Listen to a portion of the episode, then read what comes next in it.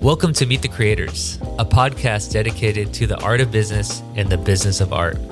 Meet the creative minds behind marketing campaigns, commercials, business, and art. Tune in to better understand the value of creative minds in marketing and business as we build the bridge between business and creative artists. What's up, everybody? Welcome to the Meet the Creators podcast. My name is Michael Ogata. I am a cinematographer in the Bay Area, part of Flipbird Films, and I am with the artist Hueman. How are you doing today? I'm good. How are you? I'm doing a good. I'm having a good time checking out the studio. There's so much color here, and I know that you um, put some pieces up and painted the whole building. Yeah, I uh, I painted the exterior and interior of Art House in Oakland, and I started in 2017 at the end of 2017, and I think it was in 2019 that I like finally finished it. So it was a big, big project. Nice, nice. And we're here. Um, I know you're from the Bay, and so am I. We actually known each other for quite some time, mm-hmm.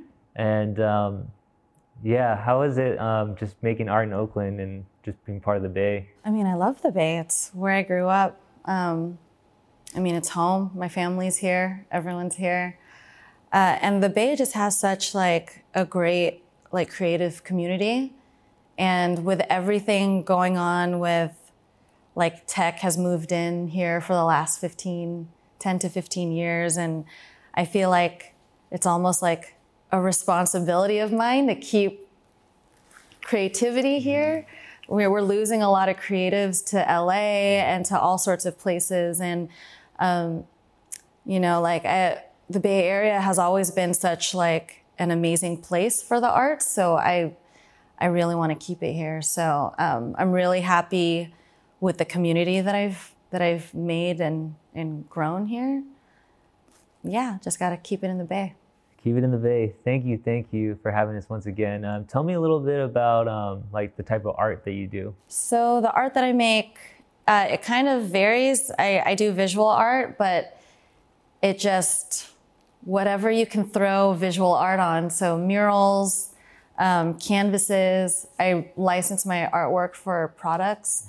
So like shoes and like makeup products and shirts and, and all sorts of stuff like that. Uh, I also work a lot with um, augmented reality. And, um, and I also, with my upcoming show, Homebody, I'm also designing entire immersive experiences. So that's something new that I hopefully get to do more of in the future. There's a lot to unpack there. I want to get to Homebody, but um, how did you like? How did you get started like working and moving into working with brands? How did that work naturally? I want to say I've been doing art full time for for about ten years now.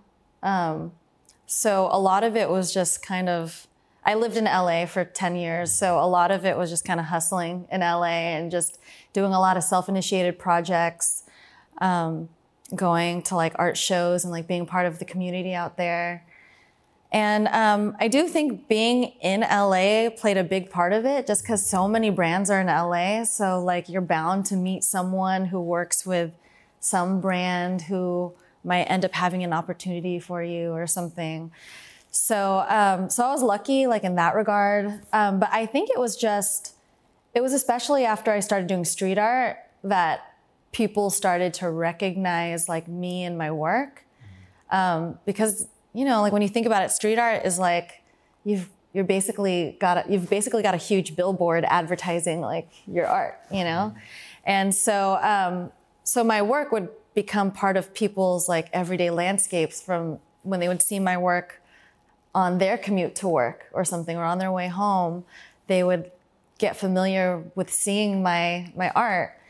And so I think because of that and because of just like being visually like bombarded, I guess you could say, with my art, especially in LA, because I painted so much um, in LA. I think, yeah, that's that's how a lot of people ended up becoming familiar with me, and and so now I just get a lot of messages from brands just sometimes I don't know how they find me. They just I think it also it's I've been doing it for so long too. It's a lot of it is word of mouth and um, I like to think I'm a, a good person to work with. People have told me that I'm a pleasure to work with. So I think that also helps when they know someone that also has a project and they're like, hit Hueman up. She, she was great to work with, you know. Um, being not an asshole goes a long way. it's true, yeah. In terms of art and like not being an asshole and reputation, it really carries. Um, how important is it to network and like you know have people support you, but also support their art and like the journey of the community? I hate the word network, but it it's so important to build a community. Um, and to not do it in like a grimy way, you know, you don't want to go to like networking events and be like, so what do you do? You know, like, why are you here? Because uh, it's not a transactional thing. Just getting to know people with the same passion and interest in creating is just always good. And just, um, just being genuinely excited for other people and their projects and keeping that energy around you. Um, it really goes a long way because even if you meet someone that you know you don't necessarily land on the same type of like work eventually you're going to think of them down the line later on when you've got a friend that needs someone who does video or who does like graphics or or whatever. And um, i like being that person for a lot of people. I love connecting people um, because it also just makes your community feel smaller um, when you've got like all these people around you that are helping each other. And um, I know we're to get into homebody later, but that's a big part of homebody is that I was connected to one person who connected me to another person, and I connected them, and and then it all of a sudden it felt like this huge Bay Area community just got so much smaller because now everyone knew each other and we're all hyped on the same thing because we're building together. And um, i think that's beautiful. Yeah i mean it's important you know community and supporting each other. And i just admire everyone who's um, dedicated to their craft. I mean that's why we're doing this podcast because i just love seeing how people could just work on their craft but also um, it's hard to just survive off your craft as an artist. Mm-hmm. and you know you got to pay the bills um, how did you make this sustainable? Was it hard at first, or is there any tips, or is it just a natural progression? And when you're young, like in your 20s, you've got your health and you've got time on your side. And so you can afford to make more mistakes than someone who's later in life. But you know, I also believe if you are later in life, it's never too late to start pursuing your passion. But I especially feel like if you're young and you have this big idea, you better like go for it now. Just because you've got time to like work it out and figure out, okay, well, if this isn't for me, I tried it, you know, and um, and I'm gonna move on. Or you've got the time to like work on it and figure it out. No, I agree. Um, I try to tell like all our younger filmmakers, like, number one, you have time and you don't have as many constraints and responsibilities. That and take that time just to learn from everyone like mm-hmm. experiment see what you like yeah, do you like painting yeah. do you like drawing just mm-hmm. experiment there's nothing to lose totally. um, perfect um, yeah let's kind of like talk about um, homebody um, mm-hmm. tell me about how this project came into fruition so i've always been big into immersive experiences uh, i think the one show that I went to um, was called uh, Ecstasy at MoCA in LA. That was the big one that really like made me decide, damn, I want to get into immersive experiences. Um, and so Ecstasy at the MoCA, uh, they brought together um, a bunch of different artists. Um, I believe James Turrell was one of them, and uh, Kusama was one of them, and they all created these installations um, there were different rooms, and the concept was the feeling of being under the influence of drugs. So it was very much about drug culture. Mm-hmm. Uh, but the feeling I got stepping into a space where the art is surrounding you fully, like that just like blew my mind. And um, I'm not sure what room I was in. It could have been James Turrell, but it was just light in a room. And I remember not being able to see where the room ended or started. Like I couldn't see any corners or anything. So I was just like, I'm afraid to keep walking or else I'm gonna like fall off a cliff or like just trip or something, run into a wall. And that kind of blew my mind. And I was like, damn, I wanna do something where I just like take people to a completely different place. And so recently with like social media and Instagram, immersive experiences have become this huge thing. Um, a lot of the times it's for the Instagram photo op, but um, I think people just enjoy experiences. You know, like they want something to do with their friends, but I mean, you see places, I don't want to like name names and start dissing like other experiences and being like, you know, but some of them are dedicated to old dead white guys or, um, or are purely just about the Instagram capture, you know, like, oh, here's a spot that'll make a good picture. And, and it's like, there's so much more that can be done with immersive experiences. Like a space can tell a story, a space can transport you. And, um, so I really wanted to find a way that, um, you know, that we can make something that was more meaningful, but also just like really dope and like fun yeah. to attend. Uh, so, um, so that's the long story of how I even became interested in doing something like this. So I've, it's always been a dream of mine. Um, but I never had like the capital to work with or the team. Um, or really, I don't even think I was there in my, in my art career. Like I wasn't ready yet to, to put, like pull something like that off.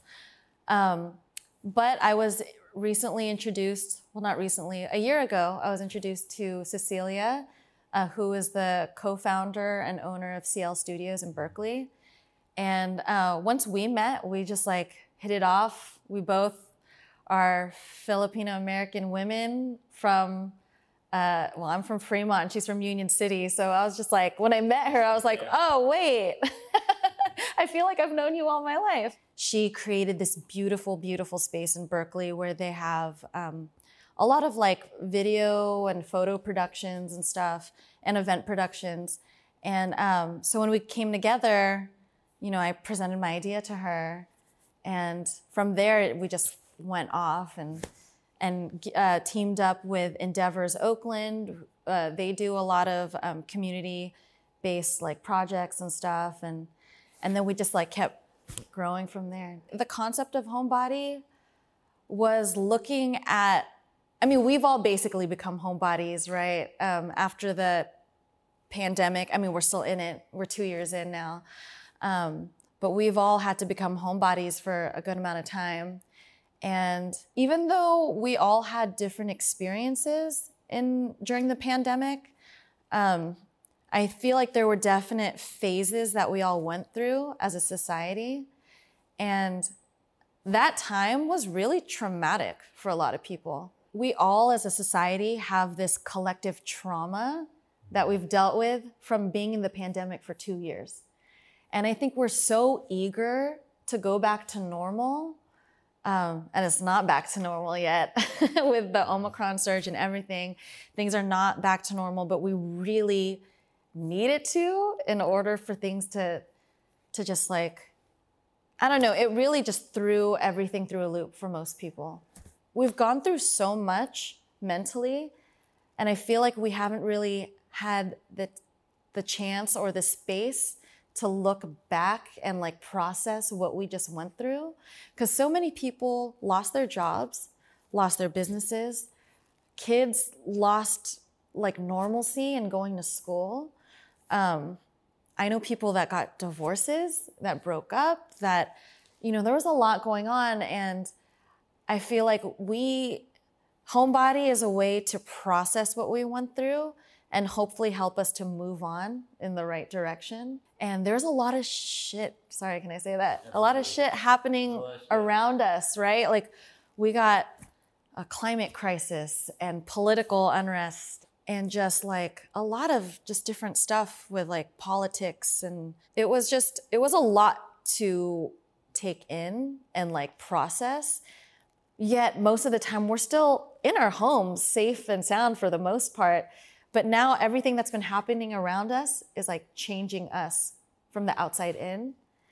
And I think a lot of this like self reflection and stuff um, really is causing us to change and, and causing us to look at ourselves in a new way. Like people created new businesses in the pandemic. People pivoted and they're like, well, I used to do this. Now I do this now. Um, we've really had to figure out a way to just make it work, um, change, but also it's changed us mentally. Um, and so I imagined our houses acting as like a chrysalis, like a butterfly. So we're like literally changing on the inside. And hopefully, I mean, this is like the optimistic phase is hopefully we can emerge from this, the pandemic and just everything we've gone through as like better changed people. Um, because we've taken into account everything we've gone through in the last two years. Um, I know that's like a very optimistic standpoint, but that's that's just where I hope we can move to as a society. Um, otherwise, we have to go through that whole circular phase again. And it's funny because CL, the the way the installation is set up is you do walk through a circle. And so it's up to you if you want to keep going in the right direction or if you want to go back into the circle and just keep going through that loop because we don't want to go keep going through that loop. And as it stands now, it kind of feels like we are. I'm, I'm glad that you're feeling optimistic or at least building that and that hope because we do need that. It's so mm-hmm. important. I imagine this was therapeutic for you just to work through your art and make yeah. this as well. I mean, it's like an ex- existential crisis because I'm just like, damn, like I don't know, I get really freaked out about the future. You know, I, I'm, I know a lot of us do, and at least like working through it with my art, at least makes me feel like I'm getting some of it out, and um, it doesn't make me as anxious. But yeah. I was a little lost too. I was like, I guess I'll just walk around by myself and take photos of like abandoned walls uh-huh. and things like that. Yeah, I mean, I had I had a bunch of like projects cancel and stuff as soon as like lockdown happened, I had a few really big projects lined up, and uh, and when they got all got canceled, I was just like, well, then what? You know, like I feel weird posting about my art, and then I feel now I can't even make money doing it. And I mean, luckily, time passed and like the projects came back and stuff, but I realized big time like I need to I need to pivot in some way because I, like society, my art career can't keep functioning in the way that it used to for me. And then also for being a mom, like I already had to pivot because before I had my daughter, I was I was traveling like two times a month. Like I was gone like a lot. And now I have to stay home. I've, I've literally been a homebody. So it's figuring out, well, how am I going to make this work with a daughter at home who like needs her mom, you know? So yeah, there's a lot of like pivoting I've had to do career wise and stuff. Well, how does that work anyways? How do you balance like being a mother and being there for your child and also like, you know, feeding your career so let it go where it goes? It's a it's an art. Yeah, it's an art in itself. Like it's, I mean, it's hard. Uh, sometimes I take her to the studio with me, but that becomes impossible because she's a toddler now. So I don't know. And then with like COVID, her daycare keeps getting shut down, and it's it's a balancing act. And you know, I don't I don't have it down, but um, I mean, daycare helps. Daycare, like knowing that she can go to school um, during the day while I work, is a big help. My parents come and watch her every so often and and then I just do a lot of stuff at night. I just I try I just try to figure it out. When she was a baby, like I gladly I was able to get her on a sleep schedule by month five. So she was like down by 7 p.m. And then I would just come straight to the studio and just like work until 1 a.m. sometimes. It was crazy. It's still crazy. I don't even, I'm definitely gonna take a break after homebody. but um, yeah, it's just a lot of work. A lot, a lot of work. Wow. And but yeah, but I mean, luckily now I have a team of between like four to five people at one point, um, and they help out a lot. Um, they definitely like take off the load of a lot of the stuff I do, um, because my artwork is so many like different parts, it's not just painting, it's also prepping the canvases and, and photographing everything and, um, you know, just stuff like that. So now I've got like the manpower to help me with that. And I wouldn't have even put together a team if it weren't for Homebody. Um, it became like a need that happened later in the year. And I was like, damn, I need some extra hands. And now they're like on. they're, they're just like on with me for, for a while, I hope. So, um, so that helps a lot too. So I've got, I feel like I've got like a good, just network community around me to, to help make that balance. But it's still hard. I'm not gonna lie, it's hard. and I, I look at other people I'm like, how are you doing it? Because this is hard. That's why I, like, I was like, I want to catch up with you and ask you because it's like I think it's important. I learned also through the pandemic, like just to learn how to ask for help. Like, don't just like leave yourself on in a box. Yeah. Like, you gotta ask for help from your parents or like, hey, I need this and that. It's always been hard for me to ask for help. Um, at least when I was younger. In the last couple years, um, I've definitely opened myself up to it. And the more I open myself up to it, the more I realize so many people are willing to step in and help and want to help. And I don't mean just with like my daughter, but just in general and in the art world and and everything. Just asking for help is a lot of times the first step, you know? Absolutely. I mean, it's a revolving door. I mean, I, I know you're helping others too. So thank you for just keeping open with the community. Um, I wanted to backtrack just a little bit and ask you like a little bit of how like how does the augmented reality work? Are you using your phone? Yeah, so um, a few of the paintings in the exhibit are going to be activated with augmented reality. So I've used a bunch of different programs. Um, and AR was like, I actually, my journey with AR actually started in 2013 or 2012.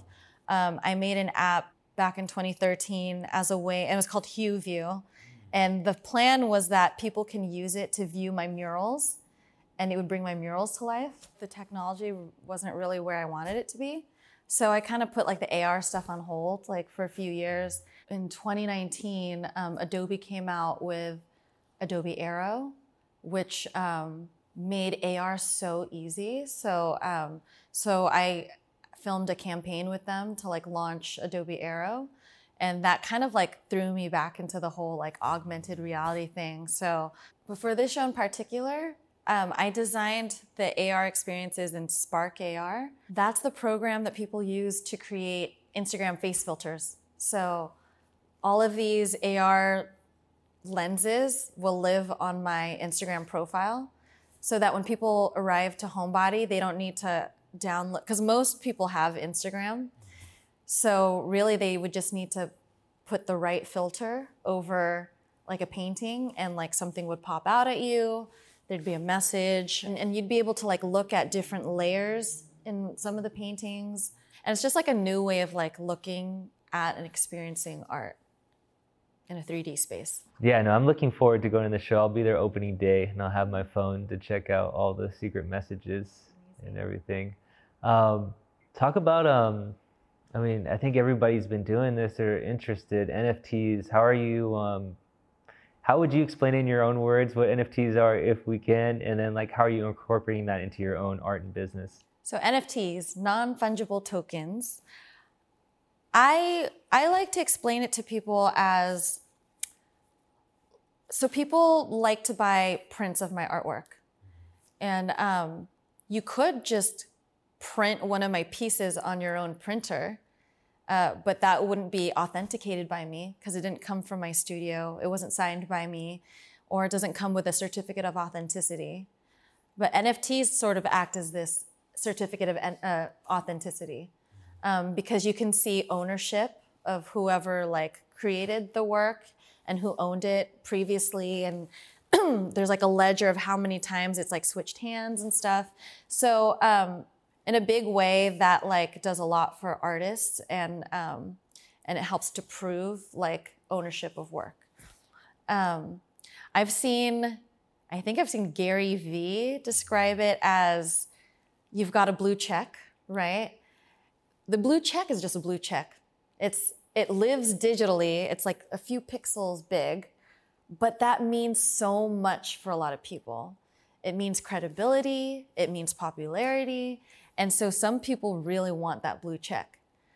But you don't have it physically. You don't own a physical blue check. But that's kind of like how NFTs work, right? It's kind of it's like uh, it's like a flex for people. Like, oh, I own this CryptoPunk. I own this Bored Ape and and then you show people your wallet and you're like damn you got one of those i got this one you know and it's just with the way thing the world is moving um, so much of like so much of what we experience is through our phones. And we're already flexing on instagram right? We're like showing people pictures of like the things we own or the things we do.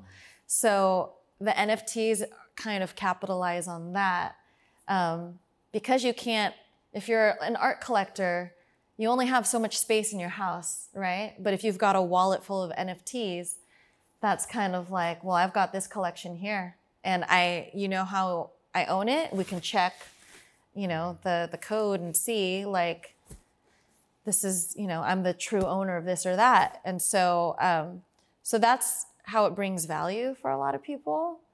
Um, but also something that amazing that it's done for artists is that you can set royalties on an NFT. Um, that doesn't happen if one of these paintings gets sold. So, as an artist, if I make and sell an NFT, I can set it up so that I make 10% royalties. So, if an NFT that I sell then sells to someone else, I still get a part of that. And if they keep selling to, uh, if it keeps changing hands, I still make money off of all of those transactions which is huge for artists because, you know, once a piece leaves our studio, like sometimes it's just gone forever. We don't see, you know, like any of the transactions like after that. So that's why it's it's big for a lot of artists, and it's created a lot of opportunity for a lot of artists. And um, so I'm actually creating an NFT collection that goes along with Homebody. Um, and something cool that NFTs do is that it can create utility. So, for example, if you own a Bored Ape, have you heard of Bored Apes? Yeah. If you own a Bored Ape, if you're a holder, you can go to their parties, their yacht parties. There, you can buy merch exclusive to Bored Ape. And like, I kind of see it as like the next like Supreme. Like, it's very much, it gives me very much Supreme and sneakerhead hype beast vibes. So like, people want to be part of that exclusive community, especially now because like I think they're like upwards of like five hundred thousand dollars now for like one boarding. I don't I, that last time I checked. Some of them sell for like millions or whatever. Um, but yeah, so people want the utility of I want access to parties. I want access to merch. I want access to this or that.